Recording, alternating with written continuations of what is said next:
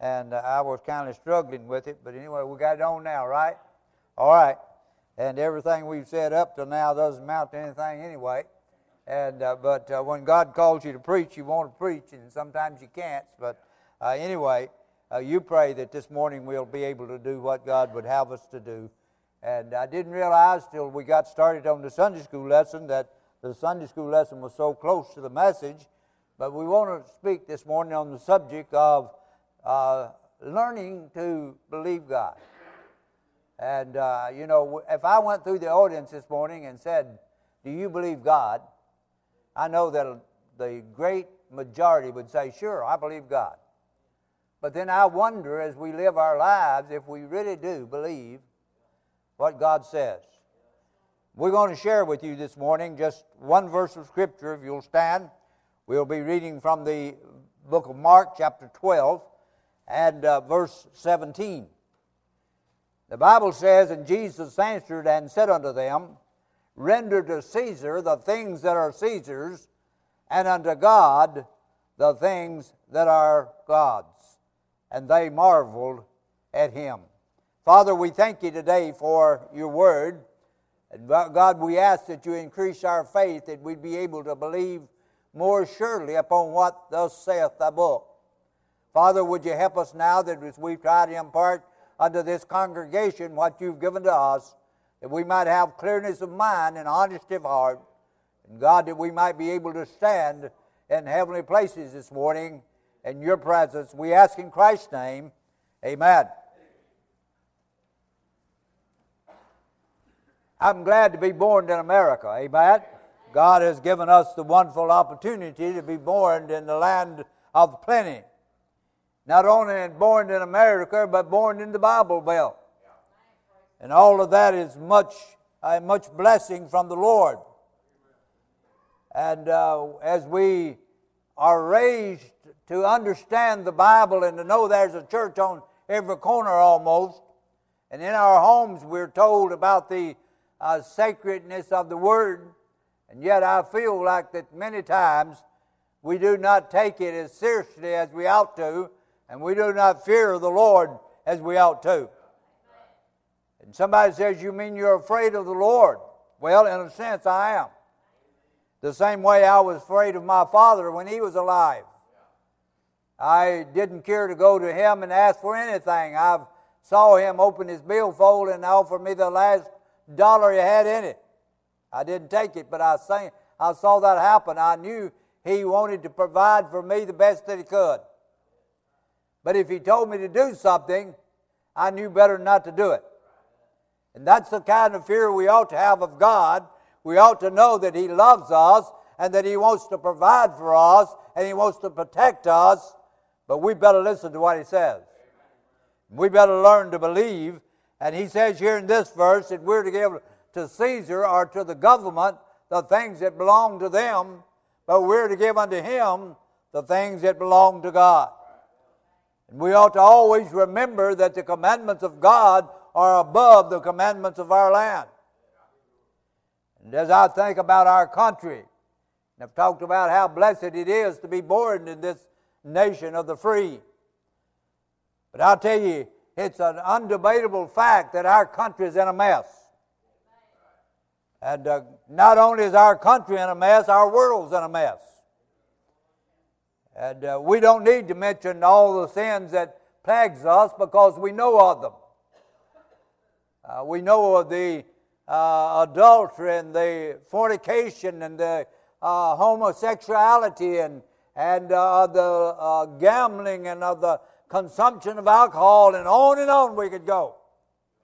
But it becomes more bold. If, if you read in the copy of the Sword of the Lord that we had last week, if you haven't, there's, I think, another copy or two back there. You ought to get it.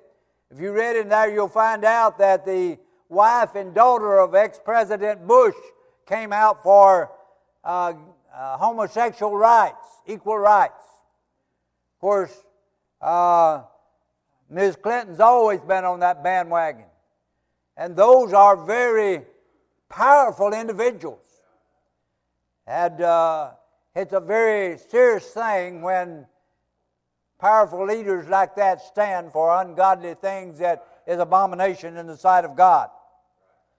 And I believe because of that, that the judgment of God's already started on this country. You can call me pessimistic if you want to, but I believe a serious minded individual that has any reason at all can see God's already started judging us. I listen to the newscasters, sometimes the public servants. I hear the people on the street talk about the floods and the earthquakes and uh, the forest fires and the tornadoes and all those things that are coming. And they call them acts of God. And I agree. They are acts of God. But where the problem comes in, I think most people miss the seriousness of these acts. I've said dozens of times, I believe that when we as human beings stand before God, we're not going to answer so much for the things that we do or the things that we fail to do as we are for the reason we do those things or fail to do those things. And I believe the same thing is true as we look at these quote unquote acts of God. Not so much of the seriousness that they cause us, and certainly that's paramount, but why is God sending them? Why is God permitting this to happen to our nation?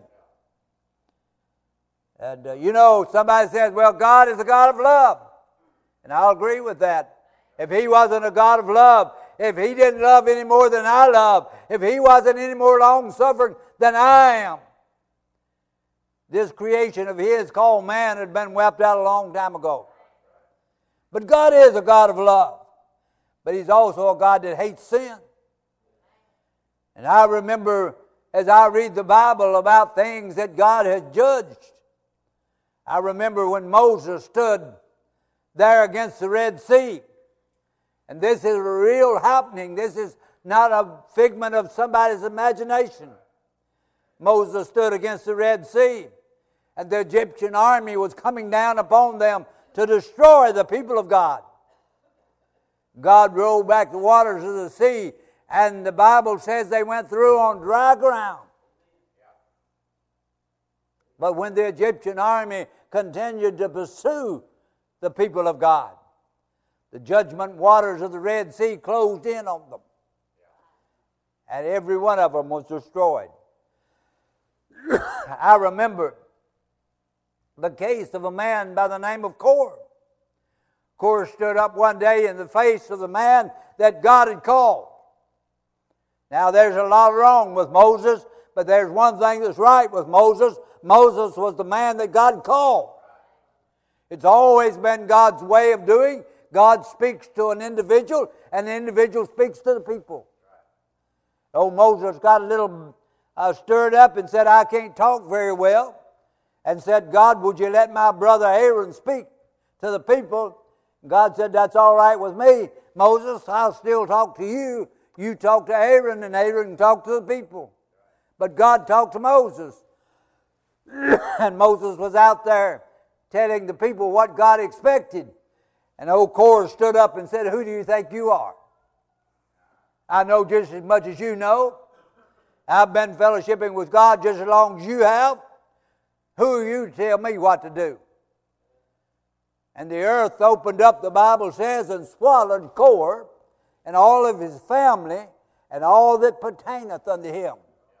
In other words, it got him, it got his kinfolks, he got all the cattle and the donkeys and their uh, camels and everything. The earth swallowed them up.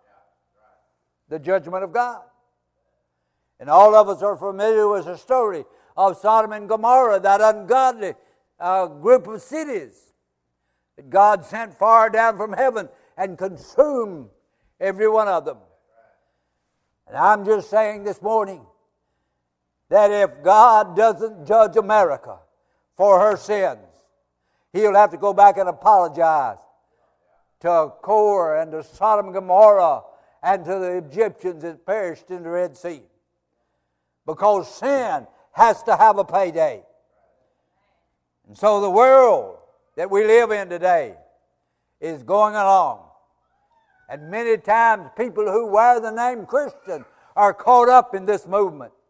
We're going along just as they did in Noah's day, living life as we've always lived it, and ignoring the warnings of the impending wrath of God. You'll say, Well, I agree with all of that. I believe that's true. But what am I going to do?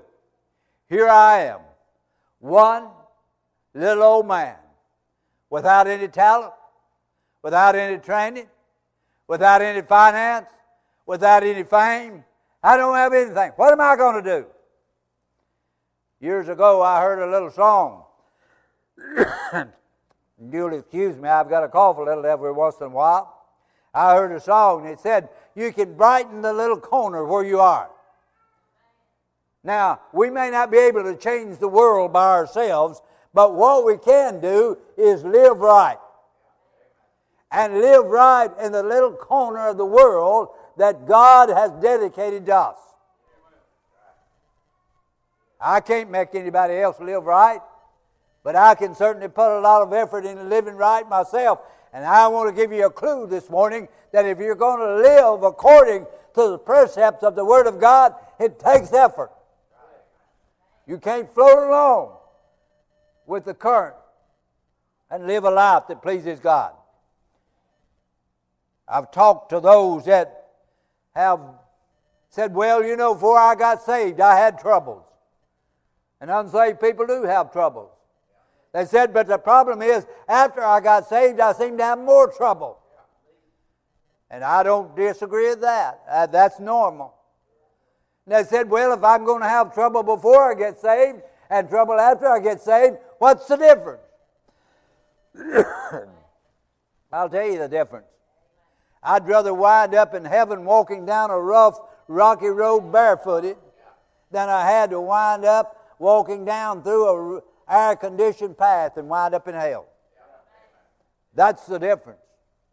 But I'll tell you, there's another difference. We talked about this a little bit in Sunday school. You know, tornadoes are happening everywhere.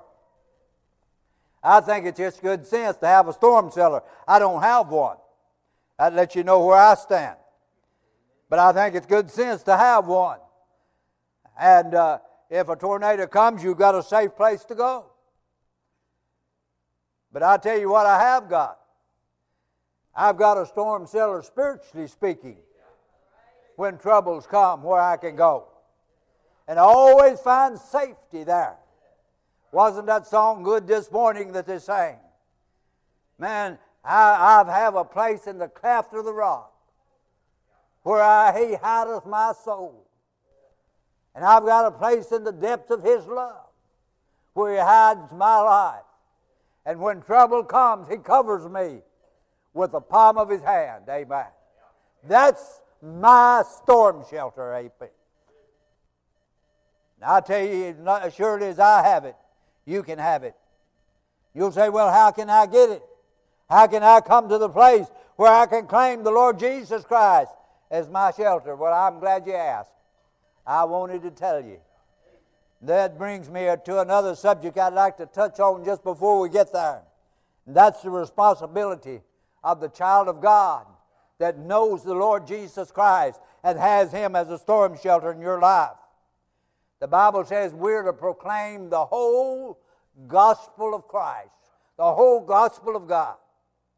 Now, let me go on record this morning so that you understand that there is absolutely nothing in this world more important than knowing that you have the salvation of God. There's nothing more important than that. And it ought to be preached. And hell ought to be preached. But I'll tell you, people need to know. Uh, Brother Rex got on this in Sunday school. People need to know that they're saved. That people need first to be saved and then know you're saved. You'll say, Well, I'm saved. How can I know? By the Word of God. I tell you, I get up a lot of mornings. I don't feel saved. Tell you, I can go to the Word, and the Word says, if I trusted Christ, He saved me. And I know I trusted Him, and I believe the Word. I've learned to believe God. Now, I know not only that I'm saved this morning, but I know I'm going to be saved till the day of judgment. Not because I'm good, not because I'm a preacher, and not because I'm a Baptist, but because of what the Lord Jesus Christ did and because of His promise in His Word.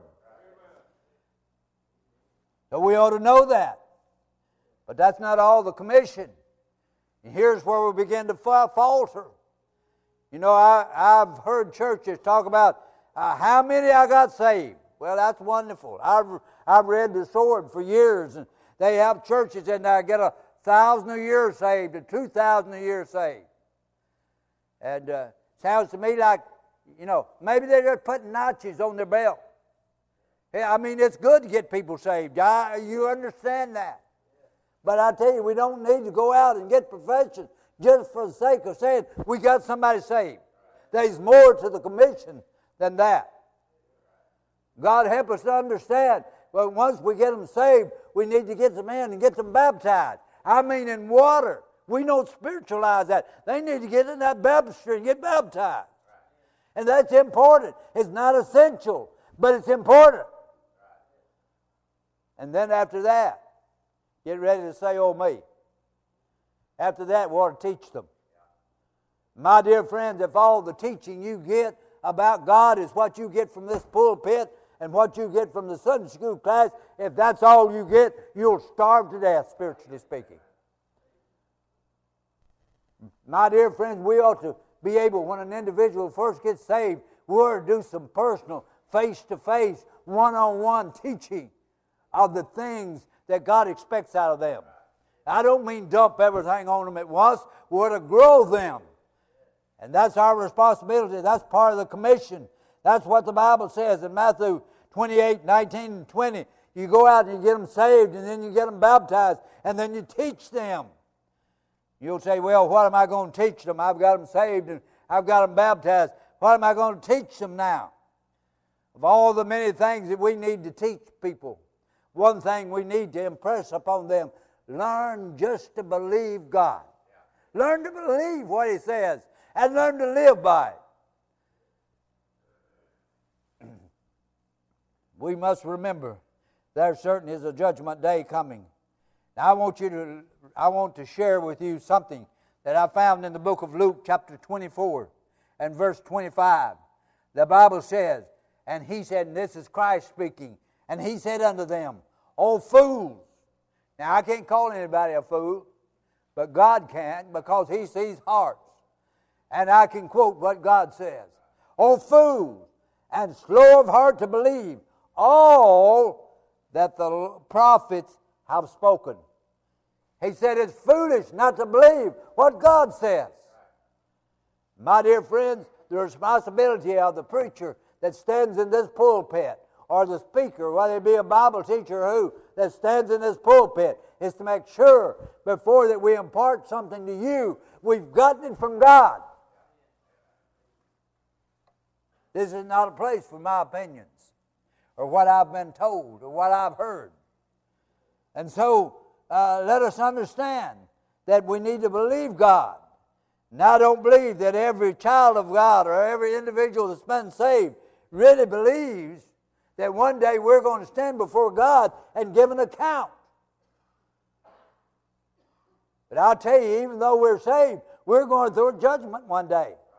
And that judgment won't be to see whether we're saved and going to heaven or not. That's already settled. But we'll stand there and we'll give an account for how we lived our lives after they were saved. Do you believe that? I mean, do you really believe that? Yeah, it's good to say that today. But what about tomorrow when you get out there on the street corner? You still going to believe that? Everything that you do, every place that you go, everything that you say is going to be recorded. And not only is God going to judge you for it, one day it'll be shouted from the housetops. Now let's get back to the question. We've run a few rabbits. How do I get to the place where I can have a shelter in the storm? I want to share some things with you. I believe that the desire of every individual is to live a quiet, peaceful life. You know what? If it wasn't for my wife, I'd have me a house back out in Cannon County somewhere on the backside of the longest holler I could find. So that when I looked out down the road about a mile, I could see an automobile that's turned off the main road. I, would be back so I'd be quiet and peaceful. And I believe everybody deep down has the desire to live a quiet, peaceful life. I'd like to live in a place where uh, I didn't uh, have to pay a light bill. I didn't have to uh, take pills in the morning and in the evening, and I didn't have to get sick, and, and uh, I didn't have to worry about uh, the weather. I, I just like to live in a place like that where I'm just comfortable. I'm going to one day. But, but right now, that's impossible. I'm not going to find a place like that. You're not going to find a place like that on this earth. But that's, I believe that's the deep down desire of the hearts of most, if not all, human beings. But I want to share something with you this morning that I believe will help you to live as close to that as you can. The first thing is, I want you to look at Romans chapter 5 and verse 1. The Bible says, Therefore, being justified by faith, we have peace with God through our Lord Jesus Christ. What does that mean?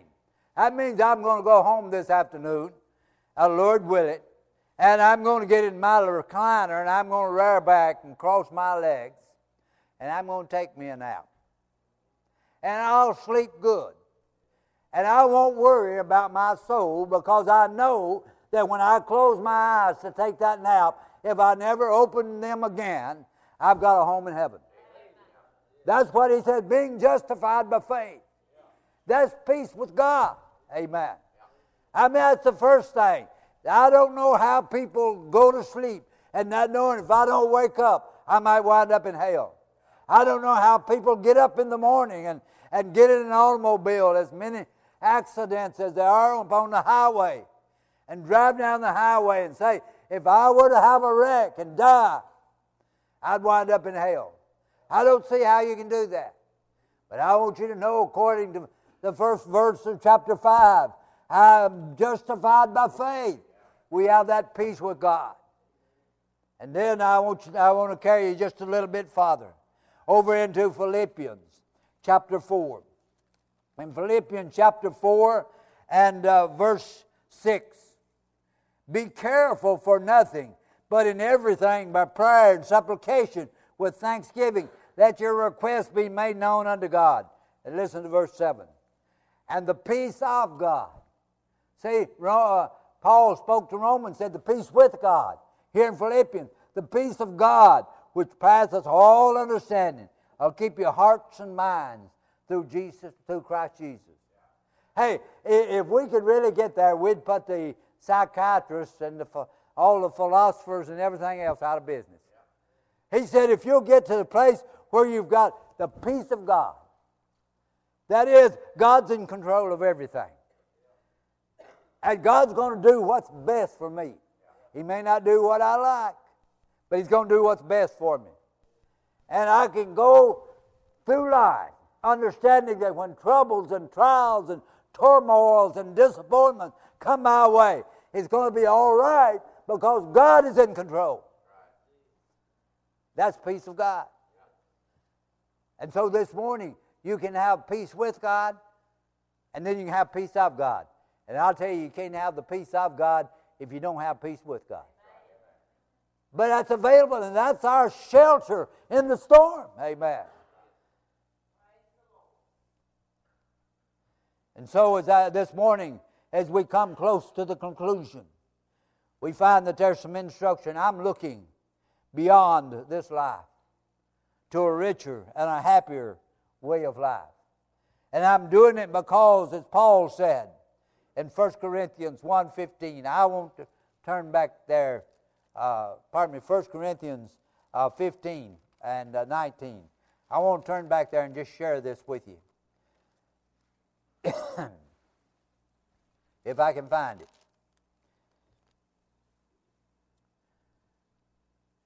I know it's in there, I read it before.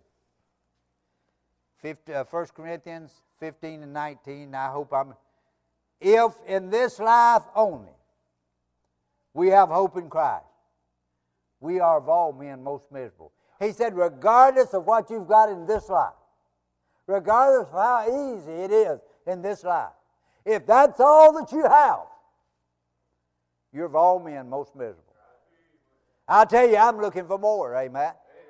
I'm looking for a better place and a better life. The book of Hebrews is a book of better things. And he talks about that better thing. And I want you to know this morning that I've got all that salvation offers.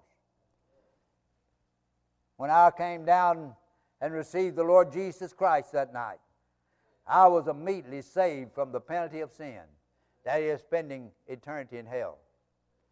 As I live my life daily and surrender unto Him, I'm saved from the power of sin. I don't have to leave today and run out there somewhere and find somebody on the street corner selling a pill and, uh, pay an outrageous price for it. You know why? Because I'm conqueror over the power of sin. I don't have to run by somebody's package store and get a six pack because I'm saved from the power of sin. And you can have that too if you've been saved from the penalty of sin. You can have the uh, salvation from the power of sin. Paul said, Sin shall not have dominion over you. And then there's coming a day. Brother Rex was singing that song. I thought, uh, man, I can almost hear the whistle of the boat. He said, when I step on board, I'm leaving behind all my sorrows and cares. There's coming a time we'll be saved from the presence of sin. Now, I want to share with you also a verse of Scripture found in 2 Timothy. I promise you, I'm, I'm stopping. 2 Timothy chapter 1, verse 12. For the which cause I also suffer these things, nevertheless I'm not ashamed. Listen to this. For I know in whom I believe. Who had Paul believed in? The Lord Jesus Christ, the same one I believed in. I know in whom I believe. And I'm persuaded, that is, I'm fully convinced. I am fully convinced that He, Christ, is able to keep that which I've committed unto Him. What have I committed unto Him? My soul. He's able to keep that which I've committed unto Him against that day. What day? The day of judgment. I have that same promise Paul had.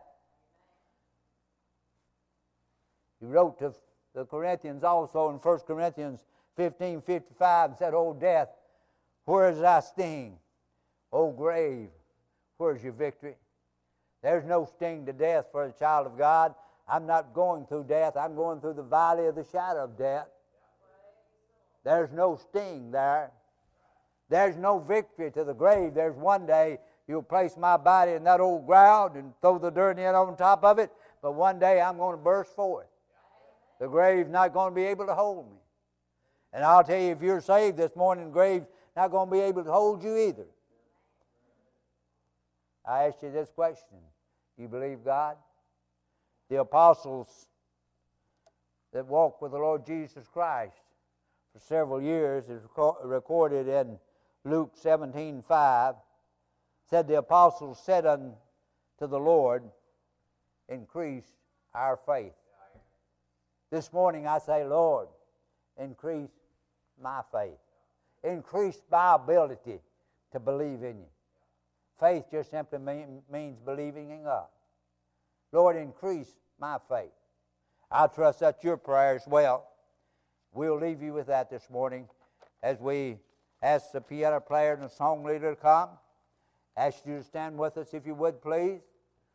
I'm going to ask Brother Rex if he'll stand on my left, and Brother uh, Eddie if you'll come over on my right. These men are here to help you this morning. If you want to get saved and you say, I just don't know how to do it, uh, if you'll come, they'll take the Bible and show you how. If you just want somebody to pray with you, you come to this altar. We'll have somebody out of the audience come.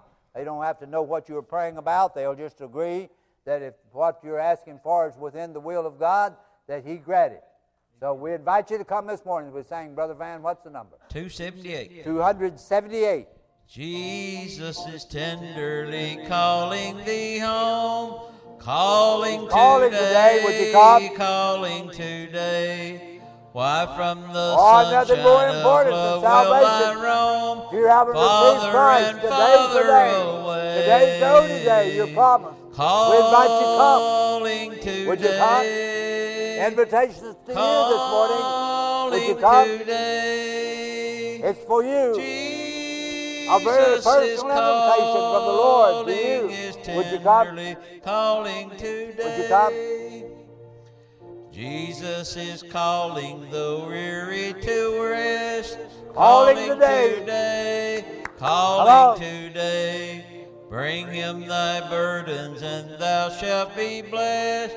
He will not turn thee away. Oh, listen, calling today. Calling today.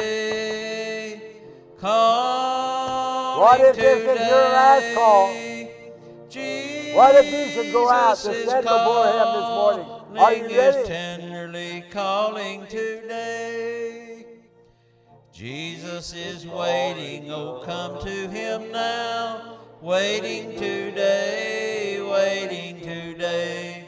Come with thy sins at his feet lowly bow. I believe I'd come. come. and no If longer God was speaking to me. I believe I'd come this morning. Calling While he's today. Calling today. Jesus is calling, is tenderly calling today. One more verse, Brother Van. Jesus is pleading. I tell you, the invitation's to on his short. Better Hear come. him today. While you have time and opportunity. today. Would you come? They who believe on his name We'll shall wait rejoice. start. Quickly It's that important. Would you come? He's calling today. Calling today. Calling today. Jesus is calling, calling today.